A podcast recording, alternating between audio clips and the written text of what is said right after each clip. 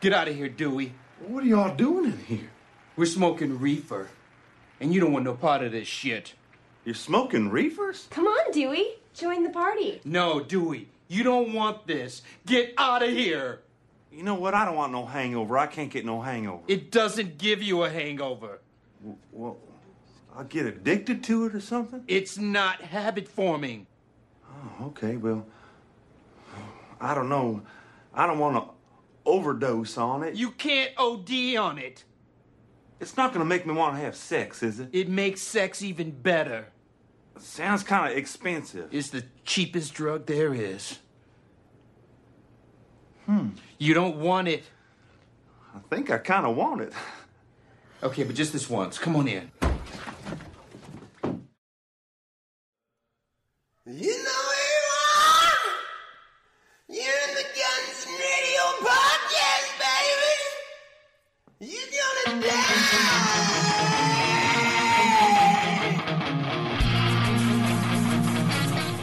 it's the Guns Radio podcast coming to you live, hopefully in your house, via gunsandradio.com.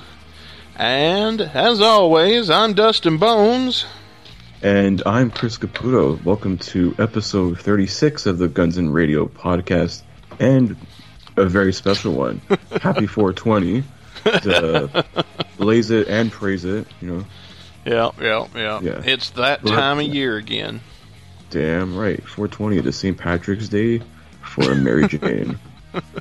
And What does it as say? uh, when the whole gang's here today, because Dan's back once again from the What the Famicom podcast.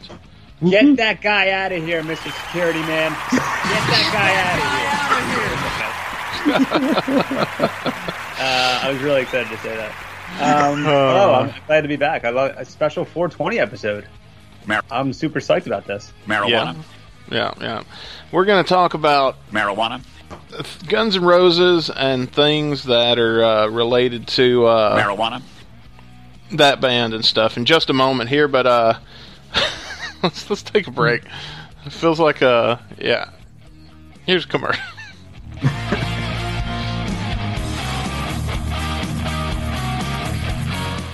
wow, that was maybe our longest intro yet, or was it? Or did I just get sidetracked? Yeah. I think I just got sidetracked. Marijuana. Uh,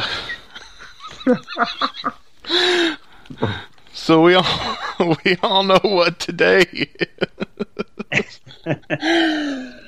hmm. Okay, we're gonna rely on our old notes here a little more than more than usual. We got plugs and stuff to do. yes.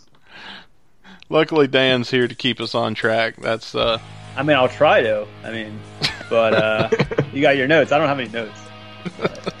oh yeah. Uh, what were we talking about? Plugs.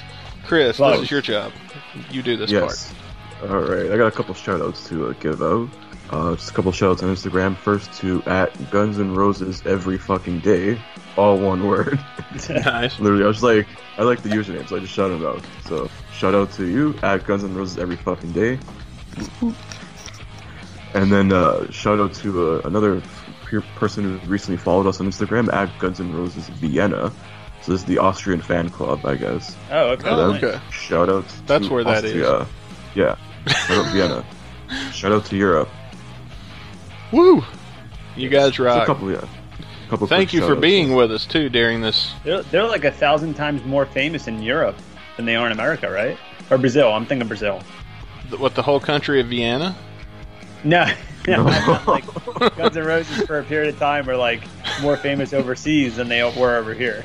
Yeah, like if like I think like if you look really close into like their Spotify, like whatever like plays by country, it's like all South American countries. Oh, really? I never noticed. like- I never knew you could check that. Yeah, there's a way to do it. I forgot. I didn't know you could check that. I just knew they were really popular there because of the people Yeah. I've met at concerts. Like, are from there hmm a lot of times. Was that it? Was that?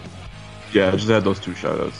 That was it. Uh, there's something else I'm forgetting. Uh, what the Famicom? Dan's here, so we got to talk about his awesome show coming Oh up. yeah. Oh, thank you for that segue, Dustin. Um, if anyone's this is the first time anyone's listened to me on the show, I've been on like five times, four This or will be five the times. five. This will be Fifth the time. Oh, lucky I number lost, five. I lost count, man. Um, but I, I run a video game podcast. It's a gaming podcast for people that hate gaming podcasts. So we don't really stick to a set topic. We do, but we kind of like go off kilter a lot. And we kind of took a page out of your guys' book. You guys recently did a watch along with the Motley Crue movie, The Dirt, right? Yeah. Yes. So we took that idea.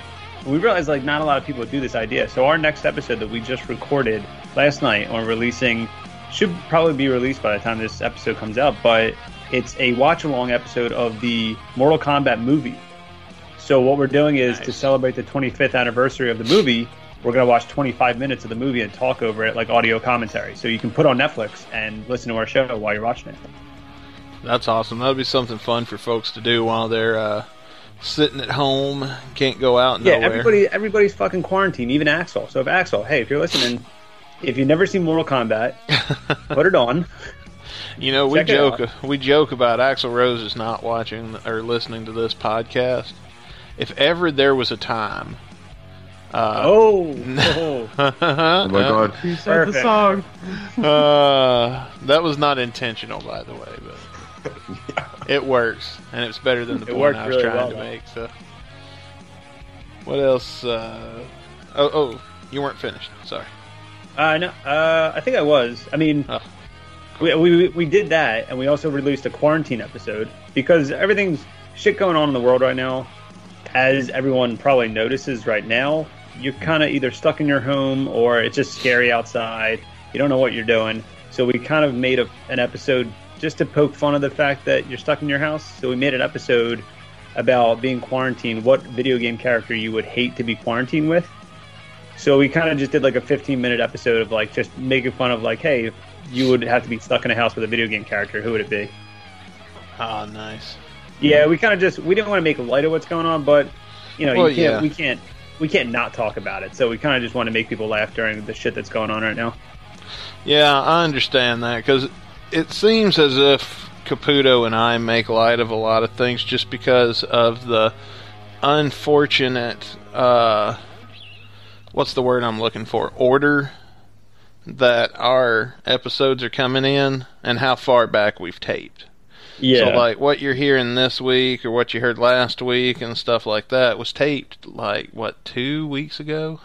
Yeah. maybe three in some cases.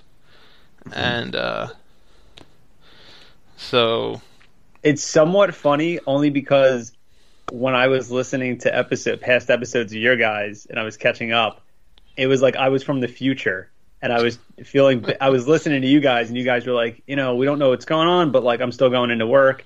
And in my in the back of my head, I'm like, oh my god, I can't wait to find out what what happens next episode. I'm so scared for them because I'm from the future. You guys are living in the past. I'm like, no. And the next episode, you guys are like, oh, we have to work from home now, and I'm like, oh my god, no. well there is just so everybody knows there is and hopefully we haven't had to use it by the time you guys actually hear this one. There's a plan in place for if one of us gets sick we have levels of plans. So if chris or i get sick we kind of have a plan for what we're going to do next mm-hmm. I just thought of an idea. If I get sick and I can't do my podcast, what I'm going to do is I'm going to steal audio from your shows that I was on and make it look like I'm interviewing you guys. Yeah, that works. yeah that's fine with me So I'm gonna I'm just gonna put my introductions first, and then it makes it seem like I'm talking to you guys about a song. It's perfect. Nobody will know unless they hear this. You said that you had a fun story related to the theme of today. theme of the episode is of course four slash twenty, which is code for. I don't need to say what it's code for because we're all adults here. Marijuana. Yeah. but it's April, I I've mean. only had. I'm not an avid person, partaker in that uh, Marijuana. those numbers, but I've only had one occurrence, and it sticks with me because it's hilarious and only makes me look bad. So one time I live in I live in South Philly, and a friend I know lived in Lake Tahoe, and he sent over brownies that were, of course, uh, laced with a Oh. certain thing. Marijuana. I've never done anything. I had two days off from work. The next days, I lived with a bunch of friends. We were just like, you know what? If there's any time to do it, I have two days off. If I'm, you know, if anything happens, I can just sleep all day. So I don't know anything about it. This was maybe like five years ago. I'm gonna be honest, five or six years ago. I eat Okay. like a good quarter of a brownie. You probably shouldn't have done that. takes a little while. Takes a little while, and I'm like, okay, like I don't feel anything. And then all of a sudden, I started noticing my friends laughing at me, and I think it's probably because they were getting into it too. But I started feeling weird because I started getting paranoid because I felt like I had to poop, and I thought they were laughing because I was like they knew that. So I was just sitting there all paranoid, and I thought I was pooping myself Holy shit. and I actually thought I was legitimately pooping myself. And so what I did was I got up really slowly, went to the steps, but went up my steps backwards because I was afraid that I pooped myself, and there was just poop all over my pants for some reason. I obviously don't know how this works, so it's the first time I'm experiencing it. So I walk backwards up the steps, go in the bathroom, and I'm like, oh my god, like my brain is going on fire. I'm like, I'm about to drop my pants, and there's gonna be shit everywhere. I dropped my pants. I was like, "There's nothing." I'm like, "Okay, there's probably shit in my boxers." I'm scared. I um, don't even want to look. I drop my boxers. There's no shit, and I just sit on the toilet for like, I think I passed on the toilet for the rest of the night. I think somebody came in and wound up getting me, but I was so sure that it was like all down my leg, and everyone and I told people the story, and they're like, "What the fuck is wrong with you?" And I'm like, "I don't know. I never want to do this ever again." the story is more nasty than embarrassing but over time, I'm just like, I don't care to tell it because it's the one story I have, so I'm just gonna cherish it. It's disgu- It's fucking disgusting. Like I'll just say that right now. what adds to the what adds to the story is when you give us the year uh, that helps some people uh, maybe in that community understand the potency that you're Yeah, like looking yeah, at at that time because that does change like watching Yeah. the stock market go up and down. yeah. So let's just say I enjoy the numbers. I just don't enjoy the experience. Does that make sense?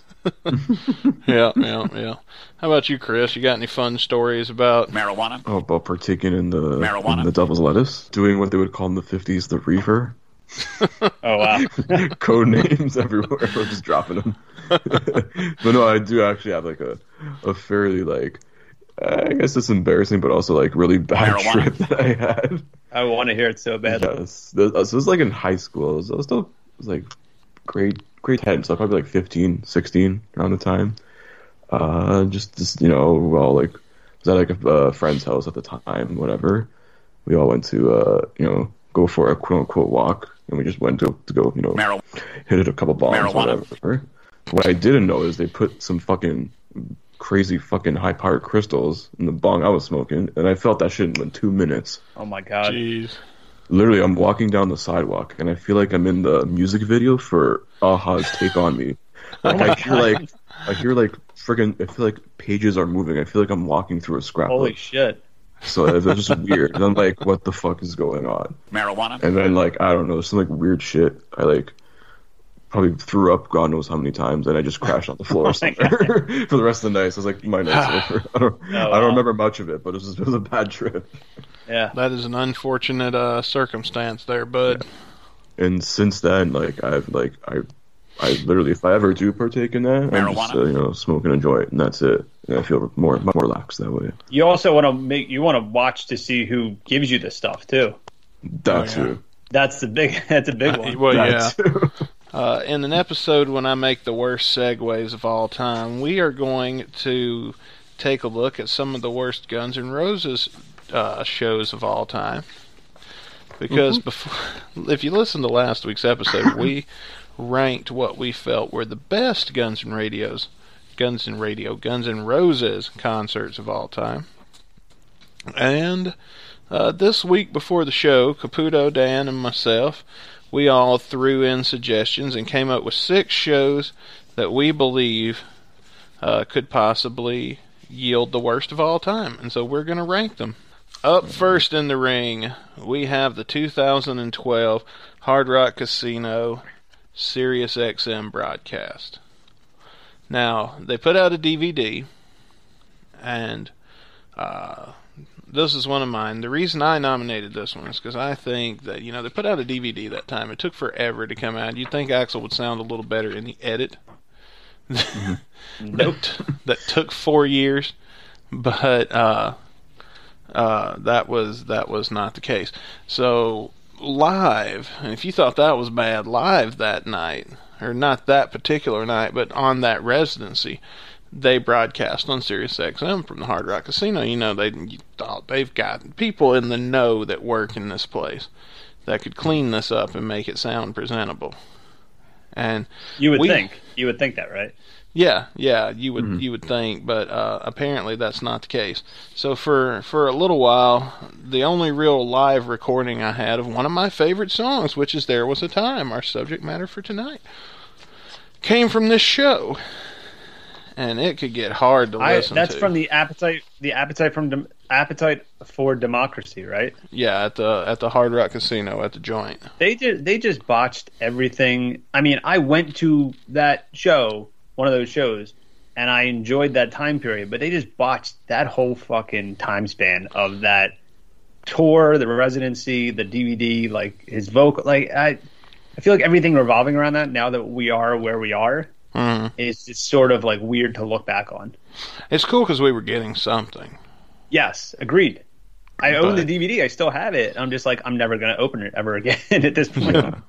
I mean, the sets then were like interesting too, because it's like fucking everyone has a solo.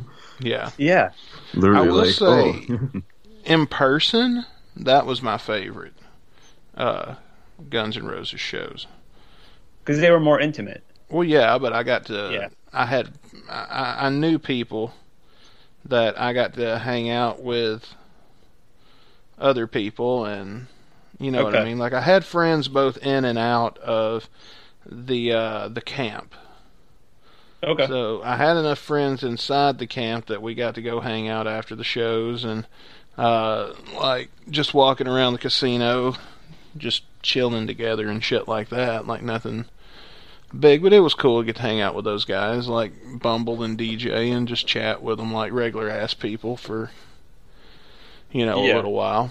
And then you know like you you go to all these shows you see the same fans at most shows so it was cool to know uh, some of the people there and get and when you're at a show at an arena you don't have a bar to go to or a casino to play cards in and shit like that so you really get to hang out with these guys like real friends would hang out and just you know you've got somebody to hang out with so it was just it was an all around uh, good experience but that particular show when I was at home listening to the bootlegs that I would get off of the th- forums uh, it would get real hard to listen to. Now, there's a fan mix out there, like how I'm Sorry did, that cleans them up a little better. But like Axl's vocals uh, were pretty bad in that show, or so we thought at the time. Yeah. Like I'm sure some of the ones I've heard recently, you could set this up against them, and I'd be like, "Oh my God, yes, give me this every time." Give But me the that mustache any day. Yeah. But the nomination fucking- it's going up against is the 2017 Sirius XM broadcast at the Apollo Theater. And Dan, this was your uh So Uh, this was my pick because, from what I remember, I and I, I wish I knew the exact date, but I, but it was aired on Sirius. It was at the Apollo. It was to celebrate. It was literally a concert to celebrate the 30th anniversary of Appetite. It either was the week of, or the day of, or you know, a couple days near the vicinity of the 30th anniversary. You got to think if there was any time to pull out something different, unique. There's Yeah. there's the time. You're in, you're in a small club. I mean, I don't know how big the Apollo is, but you're in, you're not in a huge stadium. Um, I remember listening to it. I remember just like everything was fine about the show, but that was the problem, and that's the thing that pissed me off. It was fine. It was a normal Guns N' Roses show, and they acted as if it was not a big deal when it should have been.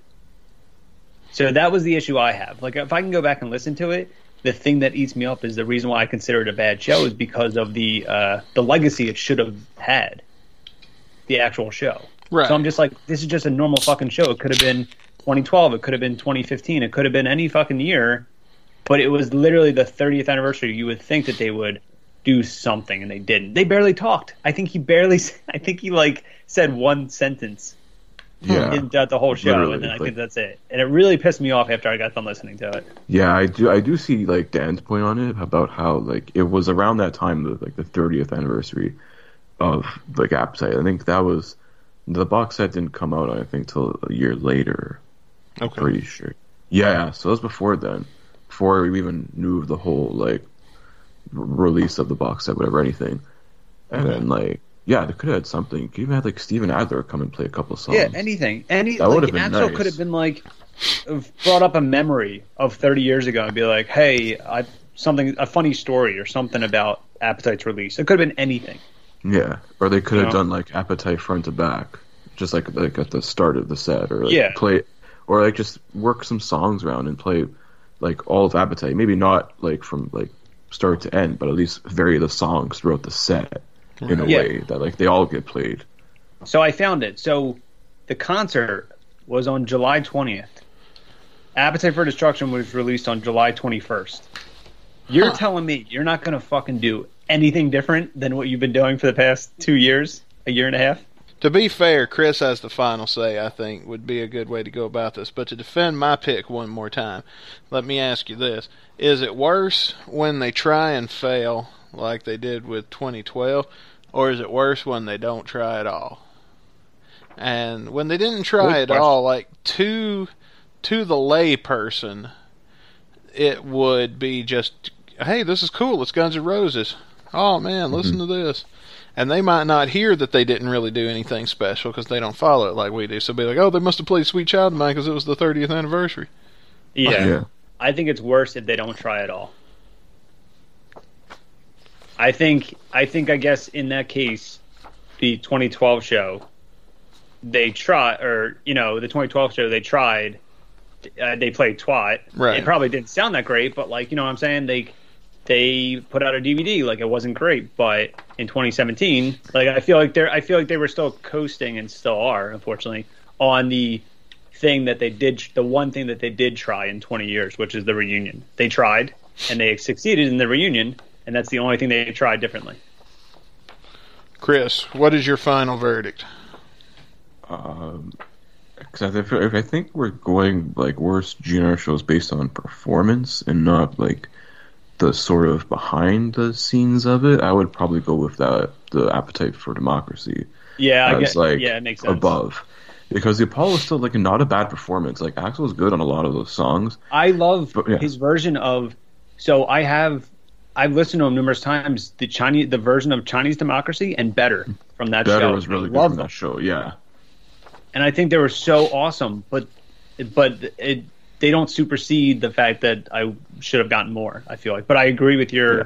decision All right, so up next in the arena, San Francisco, 2006. Guns N' Roses at the Warfield in San Francisco, and it was like the first show in 13 years in the San Francisco area. In fact, Guns N' Roses played there. wow Um, so already off to a great start. Axl started two hours late, and then opened the show by firing off massive pyrotechnics and explosives. That was three years after the whole Great White incident. Oh, Literally doing the same thing at like a, a different club, a much smaller in club. Like, don't be firing off pyrotechnics in a fucking intimate theater. I'm Yeah, not going right. to blame Axl for that though. He don't flip the switch. But I mean, like, he controls enough of it to like. yeah say he's something. actual fucking Rose and and the thing Yeah. that with Great White happened he reads the news I'm assuming Yeah, but then Yeah. again, like his, yeah. I was gonna well that's his- true we don't know that he does yeah. his management team in 06 were kind of fucking retarded. No offense. Oh yeah, they give him a newspaper, but everything's redacted, so he can only read certain things. It's Yeah. just the funny pages. Yeah, And then going on from there, six songs into the set, Axl stop, as Orders Band stopped playing during we're halfway through Sweet Child of Mine, just so we can get security to kick out some dude who flipped them off. Axl Rose, everyone. yeah. No, sounds so And then it out, just- out it- of character. Get that guy out of here. he would never and, then do it, that. And then it goes downhill from there. So basically, Axl's sitting at the piano right before he's about to do November Rain, whenever he's just like whatever noodling shit out there for about five minutes.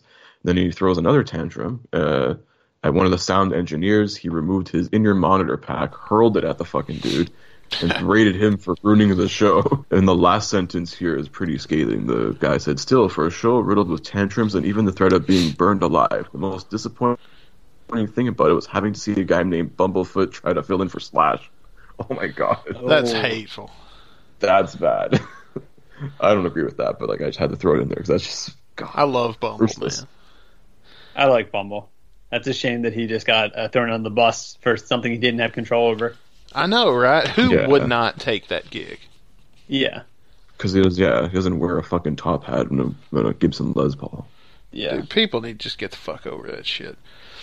Uh, my thought, uh, I have, in all fairness, as far as quality goes, I have not, I have not seen that show.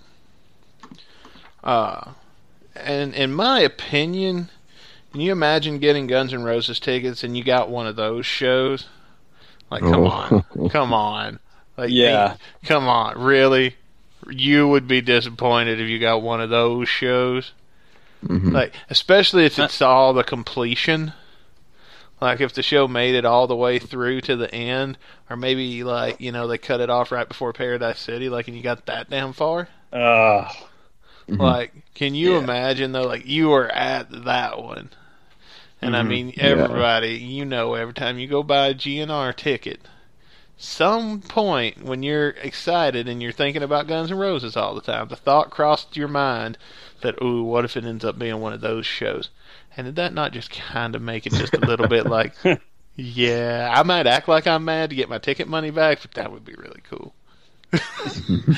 Like, come on. Have we not all? Am I the only one? What?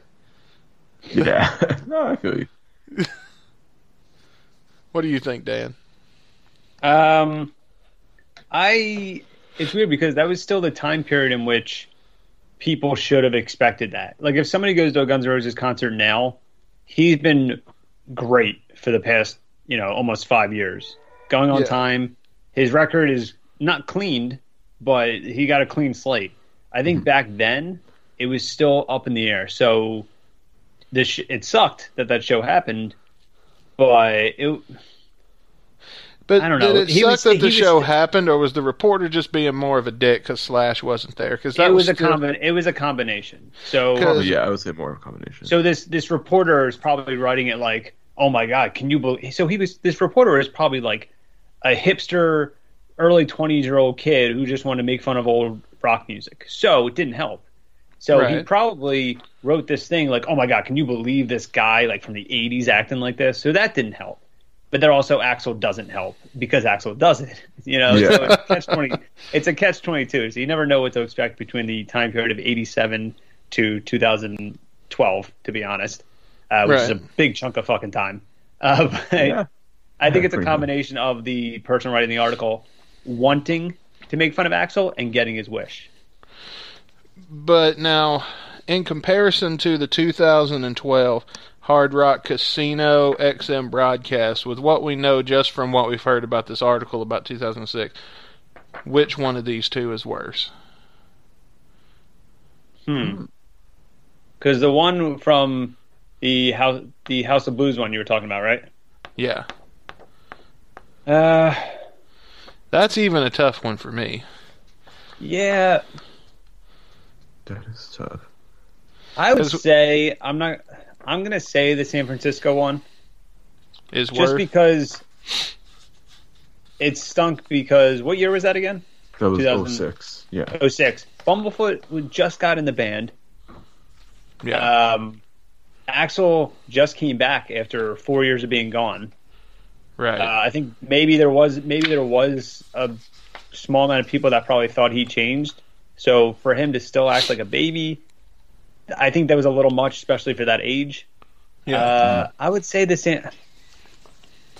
I know I keep talking about the San Francisco one, but it's just there's just too much going against it. I would say the worst the worst show is the San Francisco one. okay. Yeah, I'm gonna go with that. That's gonna be our bottom. Uh, Yeah. That's the top so far. Yeah. Yeah. Let's see. Up next, we're going to compete with that with another time Axl got pissed off.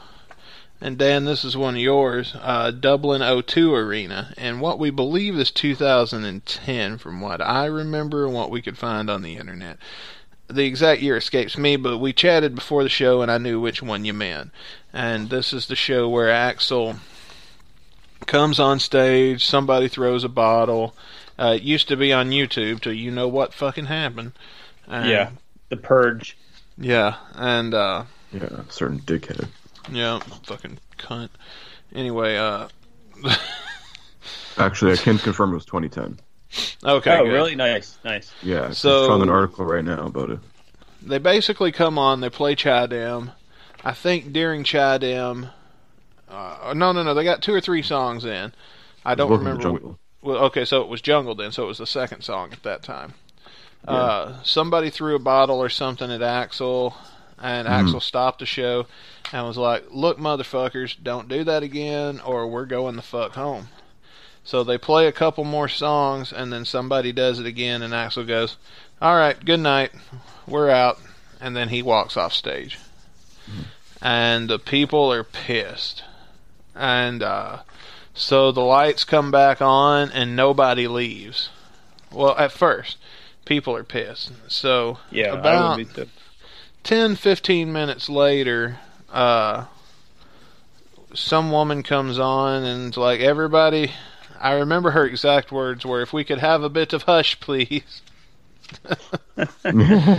and uh, she says that she's try- that we're trying to talk to Axl and get him to come back on stage, but if he does, you cannot throw anything else, or uh, the show will be over. Please refrain from doing that and uh, you know, basically we're working on it. And then she goes away again, and then nothing happens for like maybe An like an was it a whole- was it just one hour? Yeah, so literally an hour after they left the stage, they came back Wow. on to finish the show. But by then, like, so many people thought the concert was over and they fucking left. Yeah, I would leave. I would leave too. I'm not fucking waiting around an hour. So and then they were like, oh shit, he actually was coming back. And then, like, they were barred from re-entering the arena. so then Axl comes back and he stands in one spot and uh, performs the show. And he Dan, literally this, just stands there with no emotion. this was your suggestion, so I'm gonna let you. Uh, I'm gonna let you make the pitch for. Or would you rather hear my rebuttal first? Uh, I mean, that's pretty much it. Like, you go to a Guns N' Roses show, you already lost, uh, like the guns part. You already lost like everybody except the lead singer, because that was like everybody in the band from the '80s and '90s was just, you know, firing firing on all cylinders. So now you have these band members that you don't really know, but if you're at a festival, you don't give a fuck. You're drunk. So at least you want to see the lead singer of this guy that's been with the band for years, and you know he's a wild man. Like even if he's older and even if he doesn't move as much as he used to, you just want to see him be a front man. And for him to take that away from you, that's fucking insane. Like that's one of the most diva, insane, bratty things. I don't even, you know, I don't fucking care if he even listens to me say this. I that was the biggest brat move I've ever seen him do because I've seen video of that, and he stands there like a child in a corner and just sings right into the mic. I think he like holds the mic stand too, but or has his hands on his side, and it was like the craziest fucking thing. And I'm I'm kind of glad that it's not online anymore because I would hate to watch it because that's the most disrespectful thing. Like to come on late, that's disrespectful too. But to come on late and then to perform like a maniac, that's one thing. But to come back out and kind of take away the thing that you're going to a concert for, which is a show, you know, everyone he's just standing there. I think that's bonkers.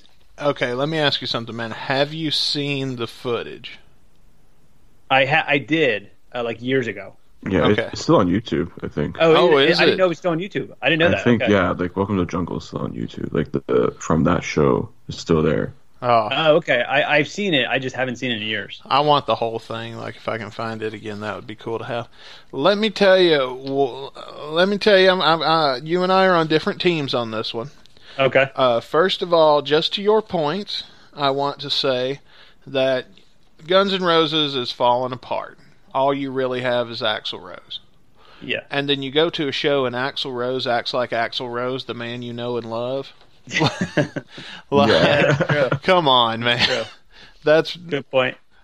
we love Axl for a reason because he doesn't take any shit, and he doesn't take shit from anybody. But then he gave he gave that crowd a sec a third chance after he said he wouldn't. He still came back. And had no obligation to actually do so. If there had been a riot, who gives a fuck? It's Dublin. We should just fucking go back home and don't come back for a couple of years till they forget about it. You know what I mean? Like you still got the whole world to go to and not get arrested for what happened in Dublin. Uh, but at the same time, if in my opinion, that show when Axl did come back and he was standing in one place is one of his best vocal performances. Is it because Uh, he's standing in place? Is it because like the I equivalent think- of him broken legged this past Dude, few years? I think so, but that's like funny. the quality of his voice is insane. Like, and it is Yeah. so good that like it rewound the clock even for 2010 standard. All right. All, I mean, way, way back to some of the songs sounded the best they've ever sounded live of all time. To, in my here's opinion, here's somewhat of a counter. St. Louis riot. Axl throws his temper tantrum, jumps off the crowd, punches the guy, gets back on stage, storms out. Do you think it would have been better or worse if Axl came back uh, instead of the St. Louis riot? Came back after saying, you know, thanks to lame ass security, I'm going home. Came back an hour later and stood there and sung. Do you think that would be better or worse? well, it depends. What if he stood there and sung and delivered the greatest fucking performance he'd ever done? like, Yeah, think about it like that. though. Playing to do. Like he may have not. He wasn't even intending to give his best performance. He was intending to get through it and go the fuck home because he was pissed, and then he gave his best performance on accident. Hmm. Yeah. Like that just shows the quality of talent, but also the the, the, the, the lack of control over it. Because had he had that much control either direction, he would have been hmm. able to stunk up the joint if had he really wanted to. Yeah. But at the same time, the songs he's performing, I feel like, are important to him, and he's not going to butcher his work like that. well, here's a here's a more important question. Did they perform the Seeker at that show? I'm hundred percent sure that they did not, because the Seeker didn't come into the set list until 2012. Yeah, Dustin's correct. There was no seeker. Oh, So by that standard, we can bump this all the way to the very bottom, okay. which is which, which honestly is, uh, I don't think it's worse than the. Uh, right now, 06 San Francisco is worse, but I don't think. Did they play a whole set in 06? Yeah, there was a full set. Yeah. Okay. Chris, I'll leave this one as your call. What do you think? Because we we've both given our impassionate. Uh, it's not. I think you should have the final call. Okay. Uh. Hmm. I'd probably put like right now. Dublin's probably like the worst right now.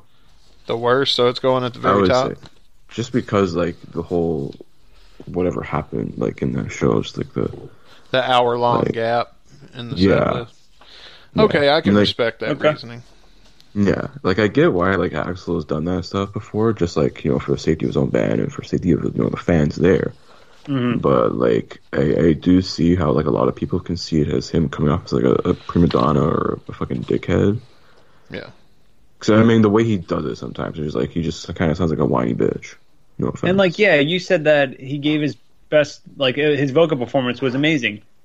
But sometimes, sometimes for me, that's not enough. Sure, sure. Yeah. Because So, I mean, just in all sometimes it's a very small percentage. just to make your point also, I have said in the past the vocal performance doesn't mean shit to me at a show as much. The only thing I give a fuck about when I go to a concert is if I'm having a good time or not. And you yeah, if you're having a good time seeing a show, you know, if they're putting on a show for you, we still got a couple more, I think. On our Yeah, we list. have two more. Rock in Rio 2011 was the first live stream I seen in a while, and I had to work that day. And Rick was all like, "Dude, come on," because I, I I used to pick on Rick about it because I knew how big into it he was. And so Rick was all excited about this thing because Rock in Rio is going to be on YouTube. First off, it was supposed to start at like 10. I had to work the next morning. So it's like midnight. Rick lived like I- 35 minutes from my house. Well, dude, I didn't remember this. it started that late. I remember watching it. I didn't know it was 12. Yeah, dude, it hadn't gone on at 12. Holy shit. I went home. I was like, dude, I'm sorry. I can't stay here anymore. I got to go home because I got to go to work in the morning. And then I got home and I thought, okay, I'll check on it one more time before I go to bed. So I turned on the laptop just to see if it's come on yet. Uh, when it finally came on, because it was still live streaming, but they were waiting on Axl to get there, so they were Oh replaying. They were replaying bands that had either played earlier that day, or uh, the the previous day of the festival, if I remember that correctly. Jesus Christ. Because all I remember is coming in and I saw the beginning, or maybe I fell asleep in the middle, but I saw the beginning of it, Yeah. and then I, I think I woke up later and it was like November rain, and Axl forgot all the words and stuff, and Oh, it, it was a train wreck. This fucking show, man. Yeah. From li- that literally was the from first the time first they played song. Es- Estranged in a while, right? yeah, The only good thing about this show, the first time Estranged gets played since 1993. The only good thing about this show. Damn. and I think we can all agree because I think we've all seen that one. Oh, yeah. I think Oh, everyone yeah. on the planet's seen the memes. Yeah. Yeah, Dude, I- even Bumblefoot himself even said in interviews like that was the worst fucking Guns N' Roses show I was ever a part of. Did he really? He said that? Yeah, he literally said that in an interview. Did somebody, did the reporter say, like, what's your most, the worst experience? Yeah, and mean, he just said something. That was it. Because if you remember, like during the Welcome to the Jungle solo, he was trying to put on like a fucking stormtrooper helmet for some reason. I reason. do remember that. oh And yeah, then he fucks the solo up, and then he's like, "Yeah, I fucked the solo up." And then like all these Brazilian, like South American fans on Twitter were like, try, were like sending me death threats because I Oh messed my up God, the jungle solo. holy shit. yeah. You can't fuck up Guns N' Roses in Brazil. Wow. Dude, yeah, you can't fuck up the solos; they'll, they'll crucify you. So what do you guys think? Is this worse than the Dublin Arena show? Fuck yeah. Uh, yes. The final one stepping into the ring is the Bridge School benefit. Do you want to talk about this one? I mean, it was like a it was like a beneficial, like it was a Neil Young's thing for like I don't know some some underprivileged kids. I don't know. I don't know exactly what the hell it was about, whatever. But it was it was like a, okay. So it's was like oh, you get all these bands do like acoustic sets, whatever. It's like oh sweet GNR acoustic set. That's like a rare thing you see. Yeah. So like whatever, and like it started off okay, but then like literally the second or third song in, Axl just like dying for some reason. Oh like my he God. literally fucks up.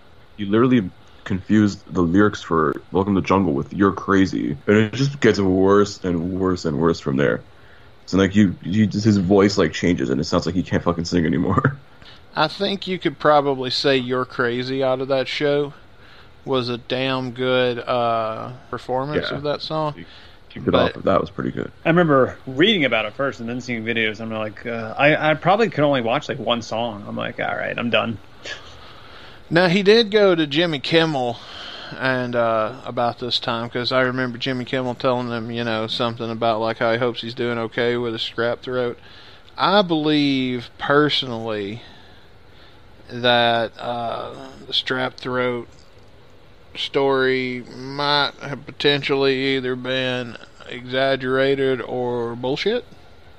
I felt Yeah, I've had strap throat bef- strep throat before, and um,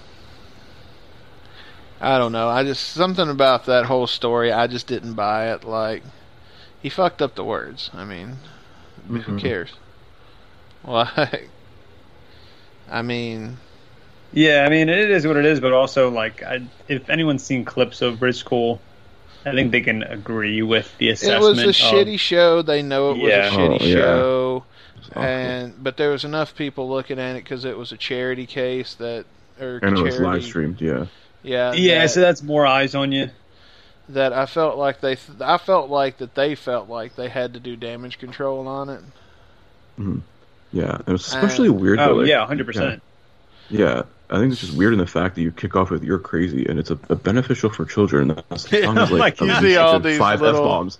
Oh You're all God, fucking crazy. about These kids are like, what? Mm-hmm. Yeah, you see all these little handicapped kids and stuff. Holy and shit. As the camera was panning over the audience, and you see all these little handicapped kids and stuff, and you hear "Yo, fucking crazy!" I mean, it's great because like Guns N' Roses had too many guitars, so like Bumblefoot was just like, "Here, strum my guitar, kids." That's also the night of the Chris Pitman towel thing.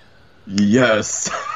Oh my Chris- god, I didn't know that was the same night. That was the night. That was the night Chris Pitman stole the show. yeah. You Yeah, stole he's our playing, hearts. like, You fucking stole a our hearts in- tambourine. in the show. The maracas, a towel. For that alone, I have to nominate that Rock in Rio is worse. Yeah.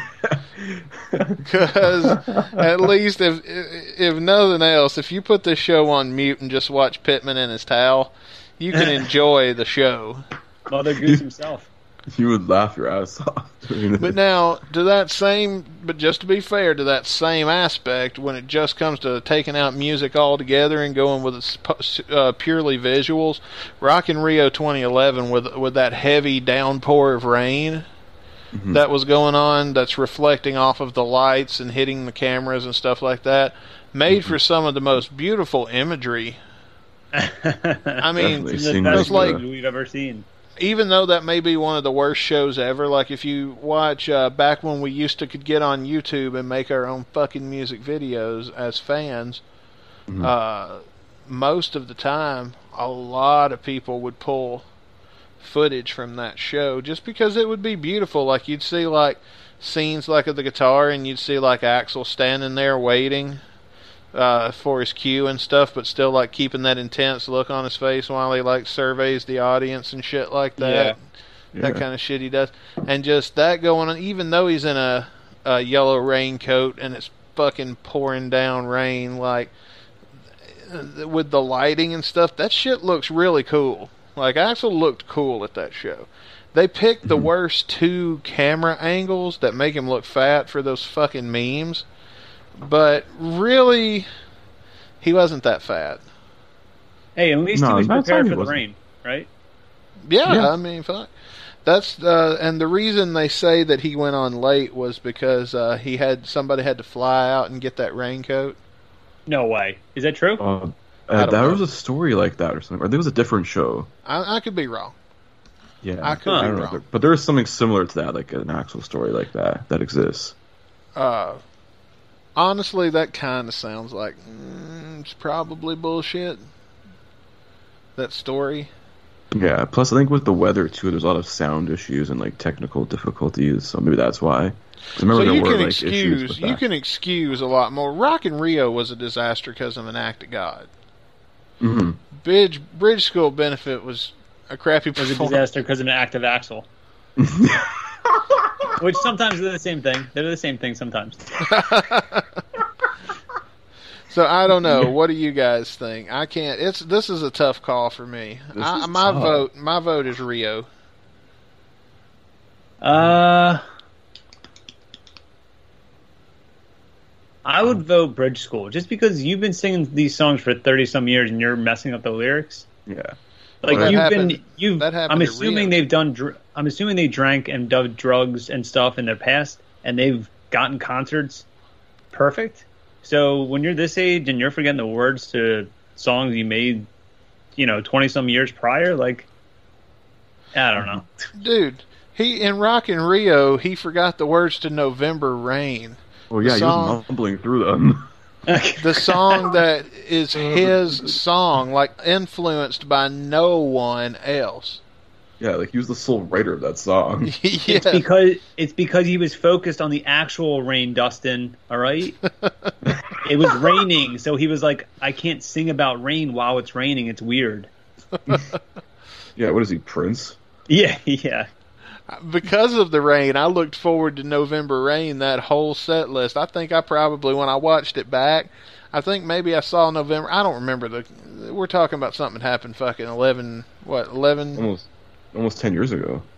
Ten? Okay, so ten years At least ago on. nine now. Yeah. Okay, nine. My bad. I don't like math. Well, so it's been a nine, nine fucking years ago.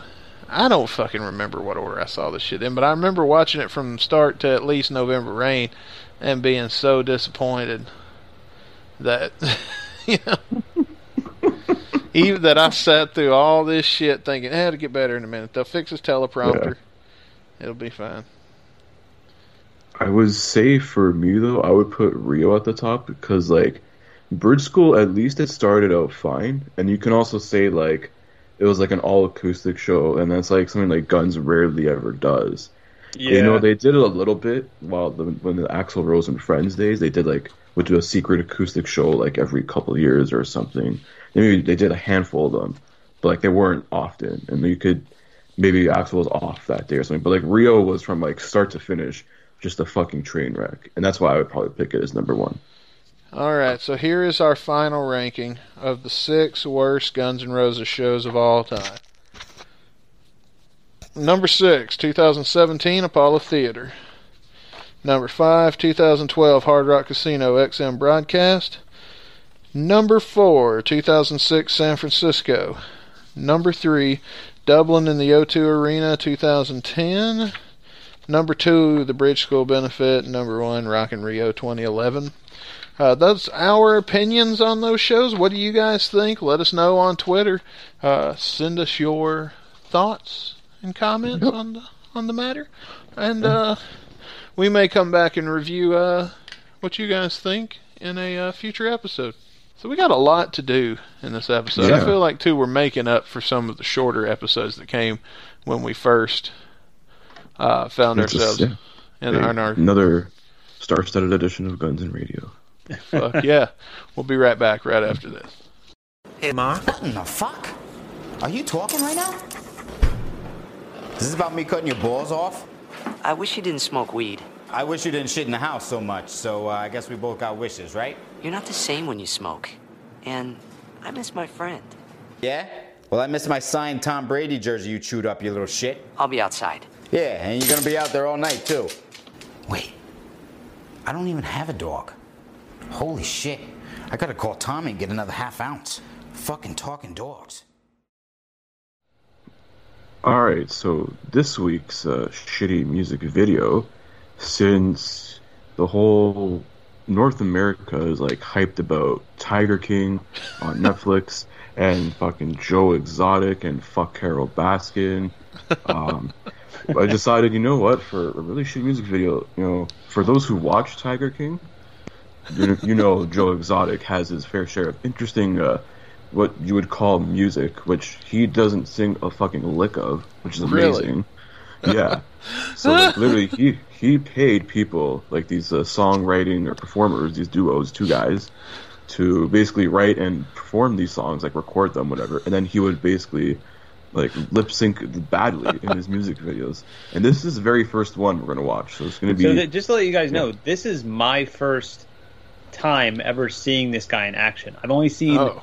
the the picture of him with the tiger, like on Netflix, and I've heard of the name. I've seen the memes. I don't care after everything I've heard. So this is literally the first time I'm going to see this. I went into this expecting like a mockumentary, like something totally fake, and I, Yeah. and I feel a little disappointed that it's something real instead. yeah. Do you think it's like it's so ridiculous this can't be real, but it actually is. That's Yeah. crazy. Yeah. yeah I know our good pal Rick Dunsford has watched this series like at least four times already. yeah, he's talking about it on our uh, Discord. Speaking Yeah. of Rick, holy fuck, dude, I forgot all about that. We ain't plugged this yet, and this is when I'm supposed to plug it.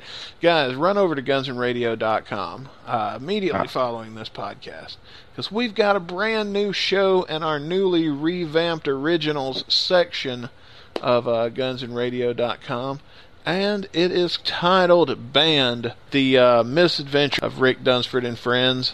And in this show, like you guys think that the whole fucking Rick getting banned from Guns N' Roses is is like one of like the biggest stories. That's no, dude, this shit happened. Like shit like that. That's the tip of the iceberg with this guy.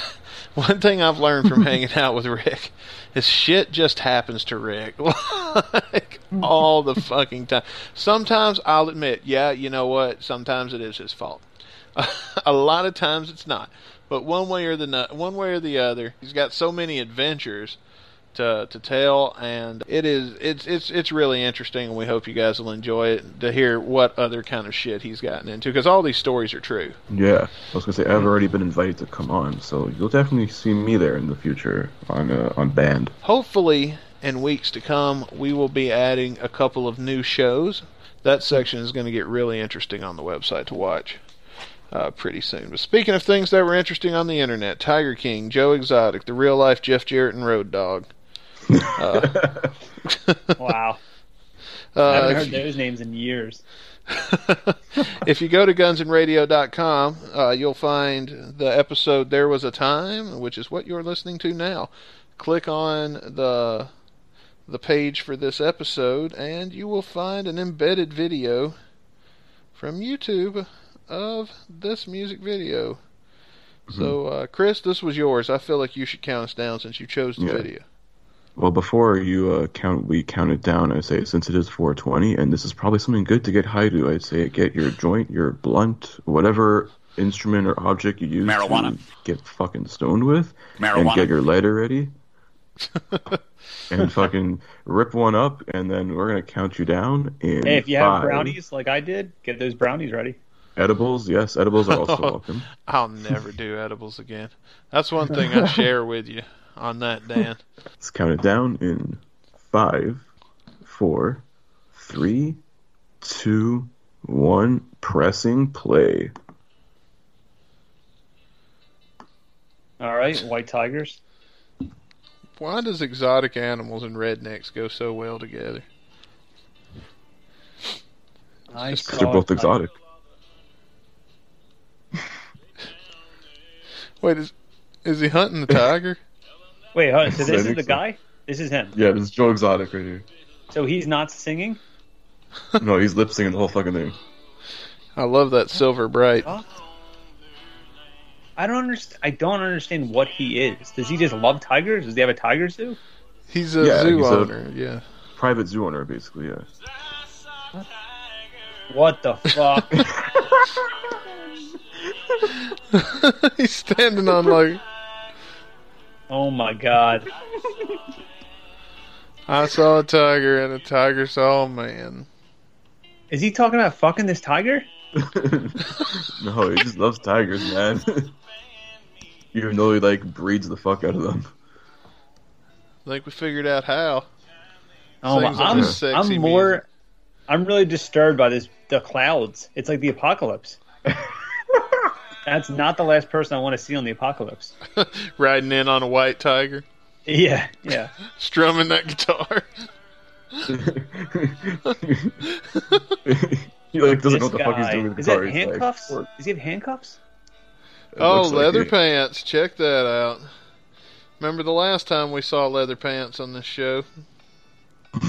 I would say uh I would say the quality of the performer has gone way down. What the fuck? I don't even know what to say anymore. All right, white truck, tiger, him. Oh my god, his lip syncing is a trick. Oh, look at those It is clouds bad. again. It's the clock. Here's the thing: re- Would this has two million, almost three million views? How many do you think it had before the series? Probably uh, like a, the tens of thousands, maybe hundred Oh thousand at the most. I'd shit! Yeah, you're you're not kidding. It definitely skyrocketed. I wish I knew how to find out. Yeah, because now people are like demanding his music be on Spotify now. Holy shit! Really? yeah, This is rough. dude, this has been number one on Netflix for like the last month. This is scary. Makes me think Everything- of the Rock everything with his about- five hundred dollar shirt. Oh my god.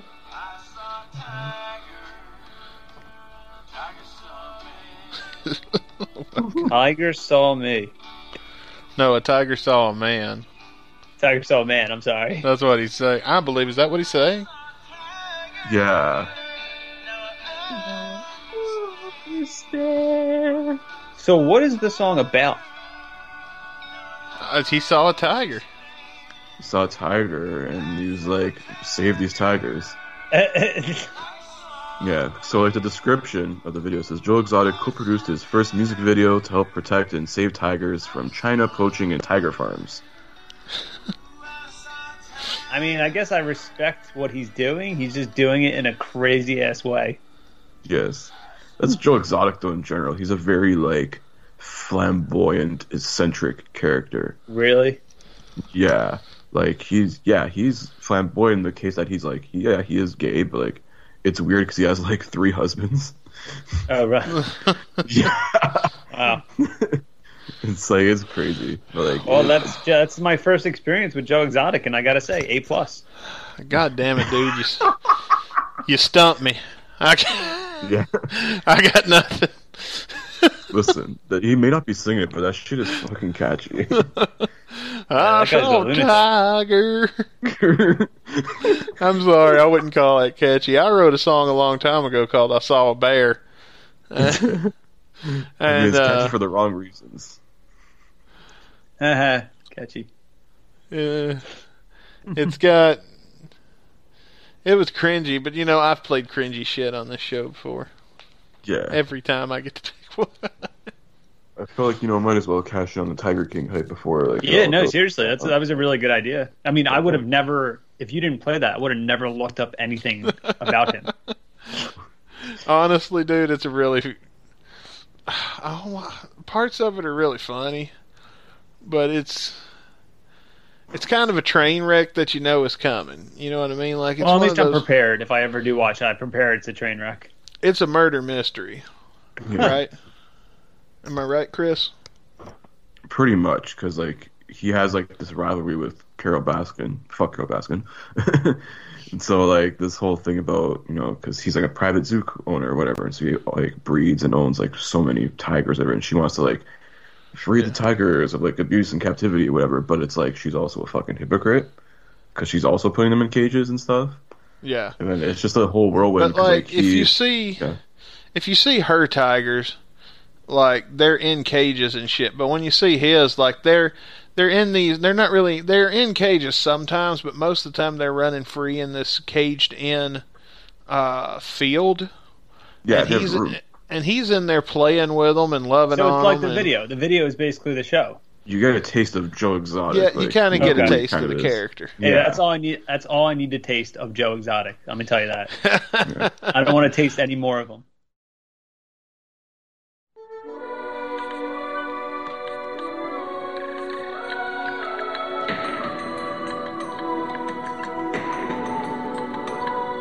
I love that part, by the way. I like the Yeah, whole like- feel of the song. The middle. The whole feel of it. I just feel like it's very like epic from beginning to end. Yeah, I agree. I can agree with that. Like it's got. I hate to call them verses because it doesn't really follow that format too much. Yeah. There, there's one thing that keeps the song from being perfect for me, and I'll talk about it when it gets to it. Because Okay. I don't want to. Yeah. hmm Yeah, I was gonna say even speak on the intro, like especially the intro and like that outro with the so that sort of like choir there for a few seconds, a little bit of orchestra layering in there. I'm glad they added that to the final mix because like hearing Yeah. previous demos of it, it like the previous demos like if you heard like the 01 or like an 06 demo like from like the leaks or whatever, um, it it sounds almost there, but it's not the same without like those like that Without the intro, that vocalizing? Yeah. Yeah. Yeah. Yeah. Yeah, with like that orchestra and the choir, that's like the the icing on the cake. I would like I'd call it. Yeah, uh, that that that adds a lot to me too. Because like, uh, I always called it the angel voice. I didn't know what to call it. To me, it always Mm-hmm. Yeah, made me very- think of yeah. like angels Angel and voice. shit. So I always Mhm. said the angel voice. But uh, I remember to me, the first time when me and Rick were going to see GNR all these times, one of the show, every show, I would be like praying, please let's either have uh, "There Was a Time" or "Dead Flowers" because I loved those two songs. They were both so rare, equally rare at that point in the Mhm. set list, that uh, either way it would have been a special show had they played those. So after I got Dead Flowers, I was always like, oh, let's do There Was Time. And I never thought they, that we would do it, that we would ever get to see it. And then the first night that we went to Vegas, they hadn't played There Was a Time, but like, they, they played it at the XM show, but they didn't play it on the DVD. And then after the XM show, they didn't play it again for that residency until the last two nights. And Oh, uh, really? oh yeah. so I thought, and they would do that a lot. I was noticing that pattern. With there was a time how they would play it a lot, and it was like at a batch of shows I had no intention of being at. then when my shows would come along, they'd change it to riff raff or something. Oh my god, I forgot about Riff Raff. yeah, and so, um, we're sitting there, and uh, I don't remember what song come before that, but I know the the lights went off, and uh, I was with people that I'd been, you know, fucking gambling with and shit all day. We had a huge group of us that were all together in the front row and had been together all day, and uh, we all started chanting "There was a time" in unison, and uh, like. You see them moving around. Like I don't know if that had anything to do with it at all. I t- part of me wants to tell myself it does. Yeah. Like maybe they did that because of us yelling it so much, but uh, in reality, probably not. Let's just be real. but uh, anyway, when the when uh, the angel voice started and that that purple at the time the lighting scheme was purple started slowly rising up on the stage, dude, that fucking pit exploded. and uh uh the only thing I really heard after the angel voice I could hear the music sometimes, but was mostly the crowds going like broken glass and cigarette. You know what I mean? That's awesome. Mhm. Oh, that's awesome. But yeah, so I've got good memories tied with, and the fact that it's there was a fucking time. I think we can all agree that this is one of the best songs ever. Oh yeah. It's up there. It's up there. It's a really fucking epic song, and it, like I said, there's just one thing for me that kind of halts that, but it all around it's insane. All right, let's go back.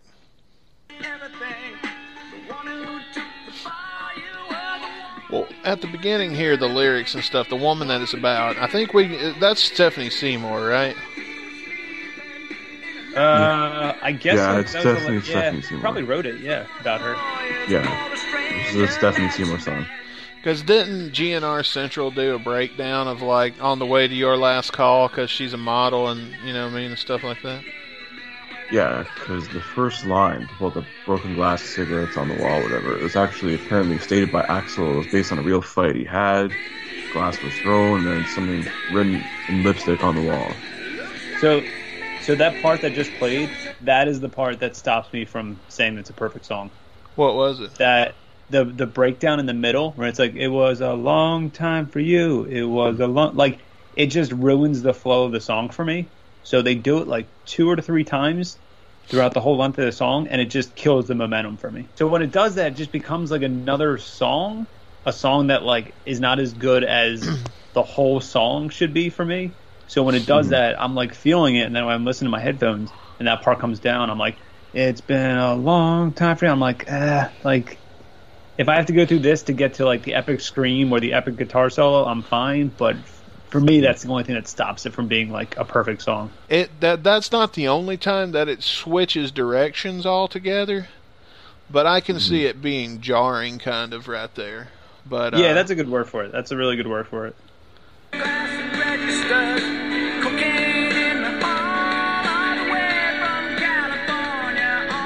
to me the when it gets back into the flow that you're used to that it sets up at the beginning right Yeah. there. To me, that's kind of like the solution to the melody. I agree. So like while it does jar you, it brings you back on course. But then here in a minute we're going to change course altogether.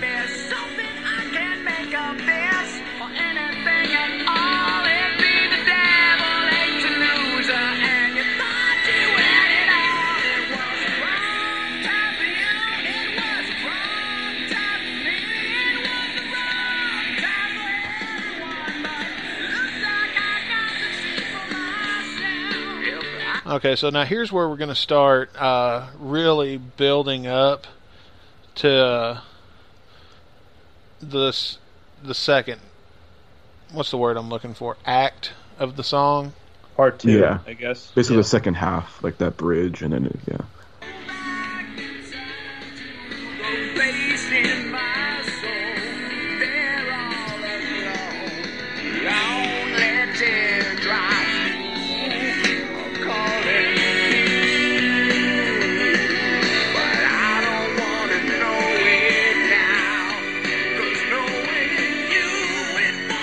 Just want to say the orchestra too. Everything's anybody- fucking primo in this song.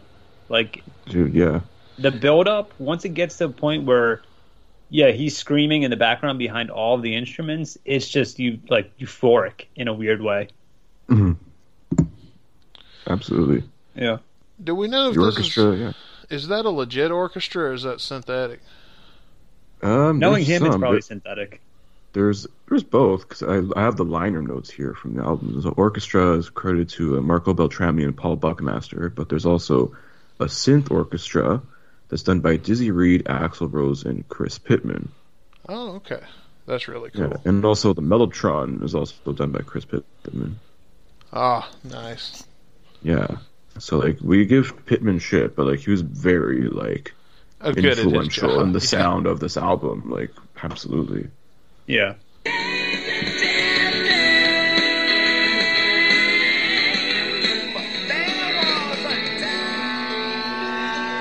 now is this Dizzy or is this Axl On piano? yeah Uh, I'm not sure. Actually, Paul Tobias on piano. oh wow Huh. oh really Paul fucking Tobias. He's Oh, actually Fuji? credited. Yeah, yeah. I was not expecting that. i was that, that was a twist i didn't see coming Yeah, so like he's credited along with Axl and Dizzy as like the writers of the song. wow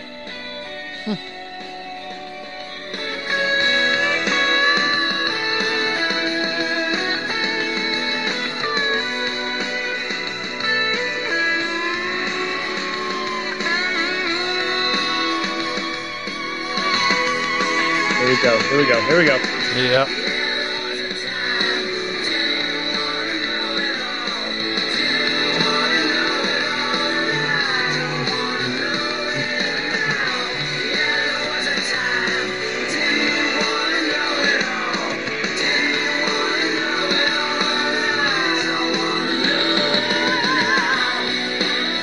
Okay. I'm going to pause right there. As hard as it, it is so hard not to just listen to this song. But uh, we have to pause for uh, for a segment here. We are going to listen to Slash's version of this guitar solo now. But then we're going to come back and compare it to the album version and choose a winner. Yeah. So it's Slash against because it says the guitar solos here are done by both Robin Fink and Buckethead. And bucket Oh, okay. yeah, so Robin Fink and Buckethead versus Slash. may the best Asheville win, right? Winner gets a free case of Ashma water. Oh, what is that called again? Is it just called Asheville water? Yeah. Oh my god. all right. Here's Slash playing the solo to "There Was a Time." What what did we take this from? The same one we always take them from. yeah, from the forum in Inglewood, 2017.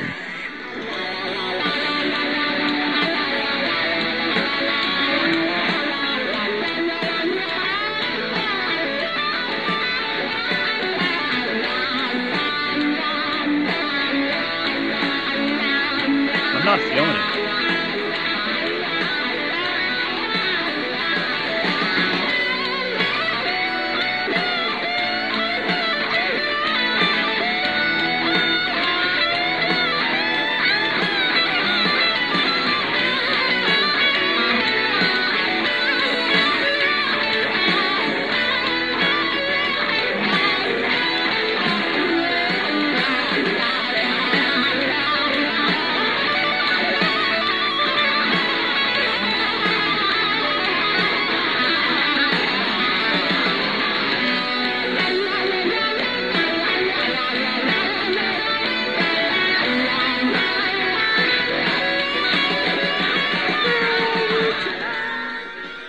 I don't like Slash's version. To me, it kind of sounded like somebody was trying to play the guitar solo to "There Was a Time" that doesn't know how it goes. Eh, Exactly, 100% I agree. I think that's like Slash with a lot of these Chidem songs. Like, there's a couple where he does like his own like take on it, and it's interesting. You know, like with uh, like Chidem or Better, when they do tho- that those couple songs live, they're really good. But with like the other like 60, 70 percent of the, the Chidem songs they played, not really. I don't know. It just does not doesn't hit the same way. I mean, it Yeah, was like, cool to he hear doesn't- Slash's take on them, but like when Bumblefoot and Bucket played your solos, yeah, Yeah. they changed them up a little bit, but they Yeah. pretty much played them the way they go. This yeah, is not exactly. yeah. This like Slash wasn't made for Chinese democracy. Like his like, Like- typical like guitar sound and his style was not made for this album. And you I know he agree, can that's do it. point. He's he's Yeah. fucking Slash. He just wasn't made for this vision, and like there's a reason why he wasn't part of this album. And that's why he got that fax in 1996. What fax? Mm-hmm. The fax that he got fired, remember? Oh. Or, or he fucking quit the band every other week. Or he quit, yeah, whatever story, yeah, whoever's autobiography is right. Whatever. Sla- Slash doesn't want to say it, but he's got just as big of a fucking ego as Axl does. yeah, yeah. Oh yeah. Just I don't know why people liked him more. All right, now let's hear the version we all know and love. Back to the album. Yeah.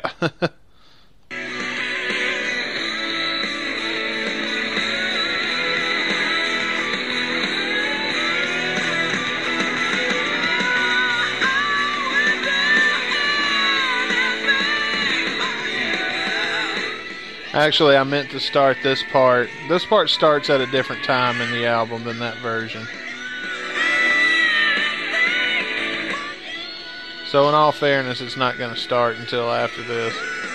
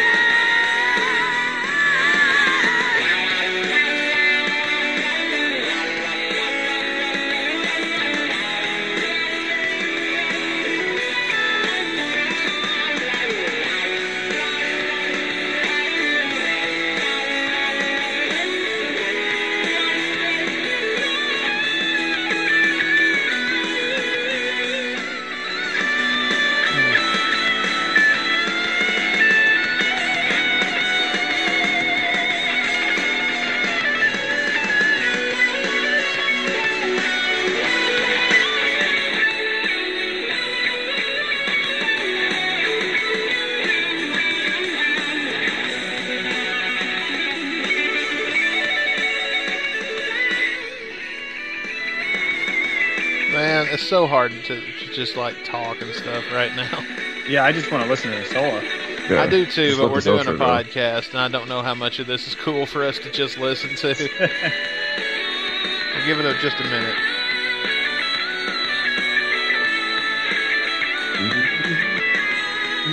That bass right there is just epic too. Right there, the bass breakdown is insane. Shout out to the General Tommy Stinson. Yeah. So, what do you guys think? Which of those two uh, was your favorite? Do you like Slash or the or the album version better? Uh, Album version. I Album think I know. version. Well, I, well, I'm talking to the, the other people. We all said. I think I know what Oh. version the, the Twitter the Twitter verse is going to pick because they always Twitterverse, yeah. pick the And the Insta thing. verse. All right, let's get to the ending.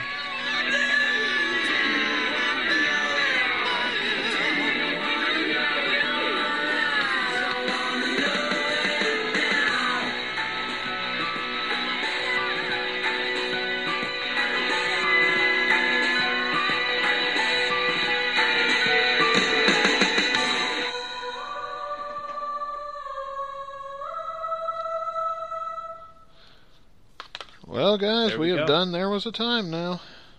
Twat. What? I refuse to call this song "twat." I have never called it "twat," and I will never call it "twat" because I, the, the I am not going to degrade this song by calling it "twat." Hey, Axl did it himself. I Well, know he did it himself. yeah. That's fine. It's his song, and I mean, he that's probably his feelings, you know, towards the email. toward the woman. Yeah, to yeah. me, it's just such an epic, epic song. That'd be like the same sacrilege, in my opinion, as calling November Rain No Rain. No mm-hmm. rain. Yeah, like No you know, Rain. or just November. November, yeah. was that was that Rain song Guns N' Roses sing? Do you remember the twenty-first night of November? That was Oh, it. remake. Uh, anything else anybody else wants to add to There Was a Time? Um, I was gonna say I like I just like was like thought of this now like that sort of like from the first solo onwards, like after the bridge, it kind of reminds me of like you know if you've ever listened to a lot of like thrash metal, especially like Metallica, where it would build up and then like the last like two minutes where it, like just completely like flips the script on the song. That's Like kind of what it reminds me of. Yeah, kind of like that, or like uh like a Seek and Destroy, where you're used to the same riff for, like the first like three four minutes, and then And then like it it, just like it just flips the script and it goes like super fast pace, kind of like um oh Day That Never Come. It was like kind of like that, where it's very like slow paced, and it goes like fucking like off the rails like super fast. That's what it kind of reminds me of, like that, like the last like two three minutes of like thrash metal, where it's just like we're going fast now, we're just gonna like fuck this shit, but like in a good way. To me, what I can say negatively, uh, like Dan made some good points about how the the chorus is a little jarring for the verses at the first section. Um, To me, what I don't like about the first section is uh, the lyric about "near the man that you gave head," because for such a song where everything else is such perfect, so perfect, there's a way to make that more elegant. Yeah, it's kind of grimy.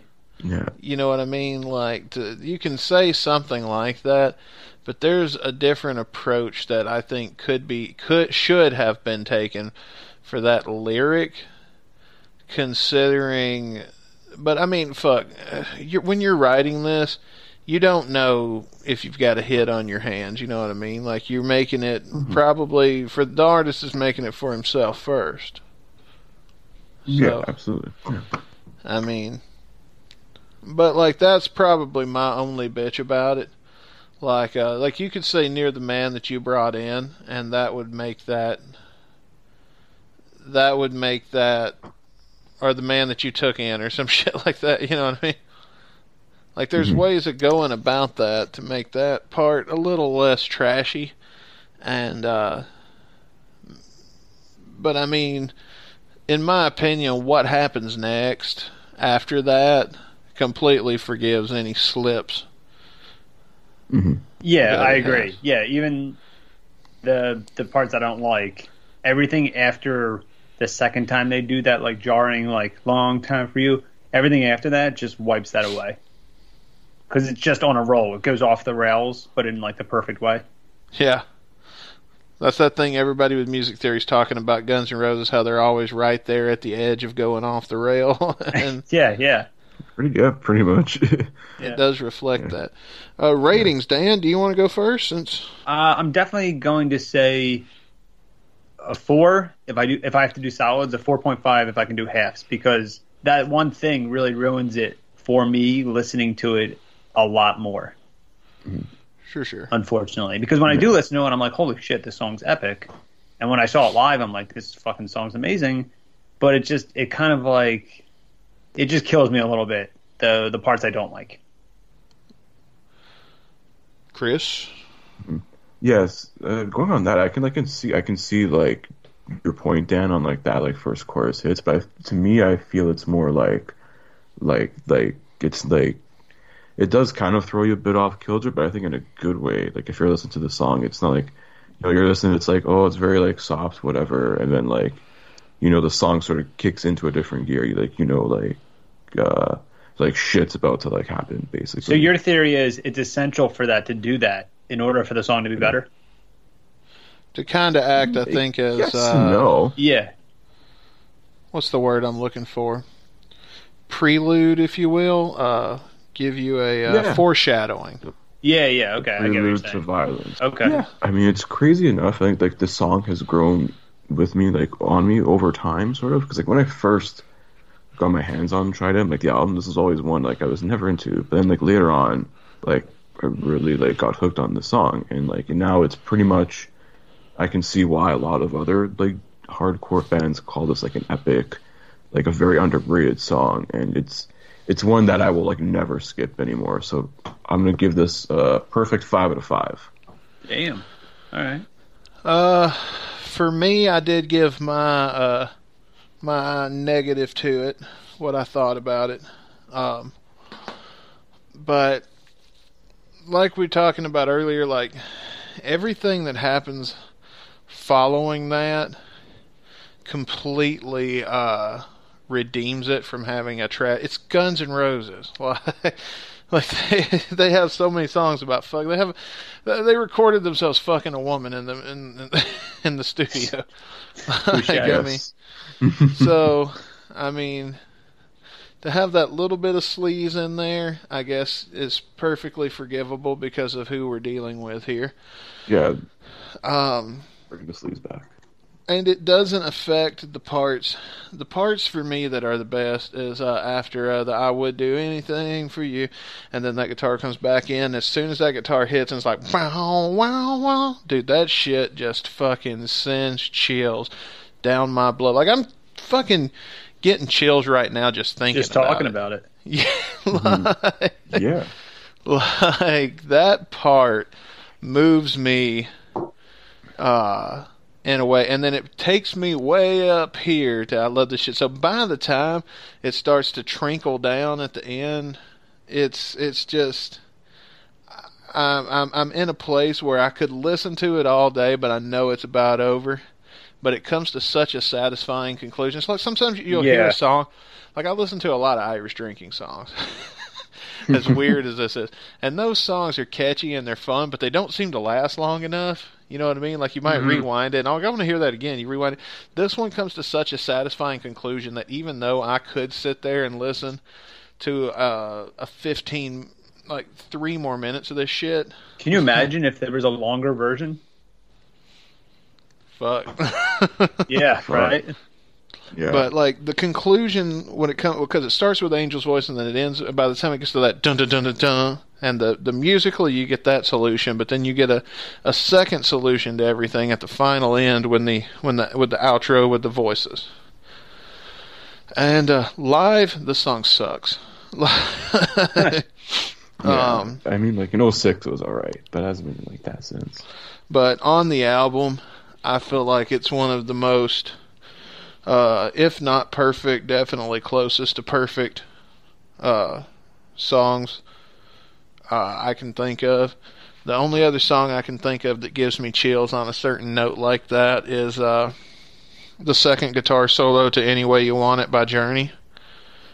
Uh, really? Oh yeah, dude, that one fucking that one fucking moves me as well. But uh for that, uh because I can feel it and not just through my ears but in my body, Yeah.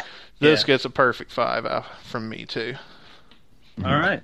I love this song. It's Yeah. one of my favorite Two, songs. fi- two fives and a four and a four and a half. Not too bad. Not Yeah. bad, not bad. Like, yeah. If Street of Dreams was like the equivalent of November Rain, this is like the equivalent of another Estranged. Let us know your thoughts on Twitter and in our Discord and uh, And on Instagram. And Instagram. That's right. All Yeah, the good yeah. ways. Against that 200 follower goal. That's right. And uh, we do need to make one more. Uh, I do need to say one more thing before we spin the wheel. Uh, you've got two more weeks. Uh, and this is a message. You know, we talked about if Axl Rose is listening. Let's hope he's got Oh, this far and hadn't got or pissed off. slash, if you can figure Or out how to slash. Or music. duh. Yeah, if they can figure out how to. Yeah, how to turn on the things that we all can release music on every day for free. Del on. James, anyone in the band. I think Frank Ferrer listens to this podcast, so shout out. Hey, if you're listening, we know how to release new music. If you want to hit us up, we'd be happy to show you for free. uh, Yeah. stupidest excuse I ever heard. Yeah. Anyway, uh, the if Guns N' Roses releases something, I threw down a gauntlet. By anything, studio recorded by well, what did I say? May first is mm-hmm. we gave it six months. May first is that deadline. Get it together, guys. Put something out because if you do, one of our listeners wins a Dr. Pepper. One of our mm-hmm. listeners. We won't buy everybody in the country a Dr. Pepper because we all know how that happened, how that worked out last time. So, mm-hmm. So we've come up with a much more manageable contest. We're going to buy one person a Dr. Pepper. Yes. One person, a Dr. Pepper, and a special episode of They're the only person that's going to listen to it besides us. I wasn't going to tell them that, but Well, I mean, we have to. We're recording it. We know what the fuck's going on. Yes, and uh, don't forget, guys, if that happens, you'll also win a special episode of this podcast that only you get to hear. So that's something, uh, something to look forward to. And it won't be just like GN Extra, where we just kind of hang out and fuck off. It'll actually be a legit episode. We'll, we'll do you right. It may not be an hour long, but we'll do you right. And uh, with that, oh yeah, and to enter that contest, go to our Discord. There's a special section of the Discord app where you can uh, just comment anything on. Once you comment, you can only enter the drawing once, uh, but once you comment, you are entered. So Nice. your name may be drawn to get that free podcast that nobody else has heard. Uh, Void were prohibited and all that other Free Dr. Pepper, free podcast episode. yeah, to listen to while you drink your Dr Pepper. Yeah. It's a good combination. Yeah, yeah, yeah. And I uh-huh. assure you, since you know we did a cover a Chinese monarch song, it will not be like botched like it was in 2008. I assure you that. We hope not. Could you imagine if we were able to botch it as bad? oh, Oh my, there's no way. I was gonna say. Oh, don't you challenge us. I was gonna say, what are we? Guns N' Roses management? Oh. Marijuana. With the, you want to spin the wheel? Let's spin the wheel. we can't top that. Let's find out what we're doing next week.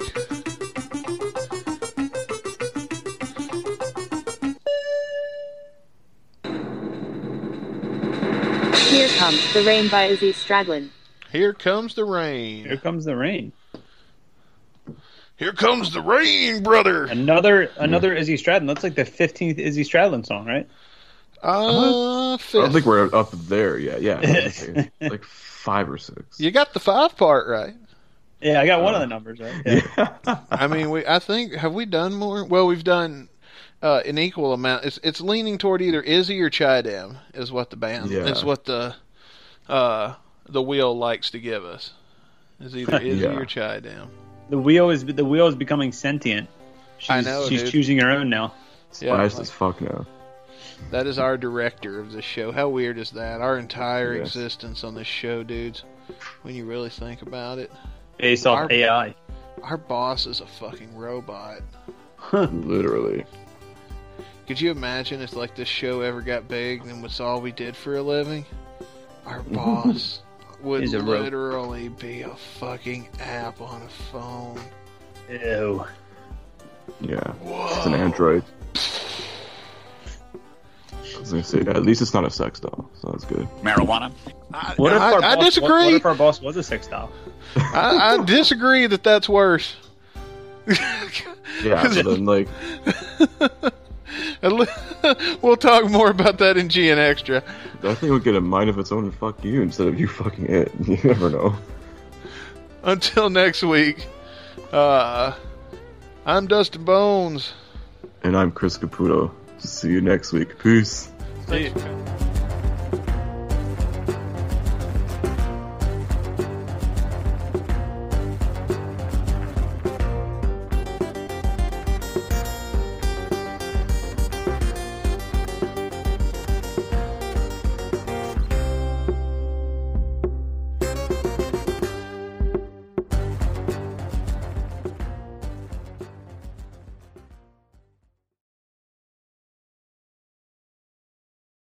Marijuana.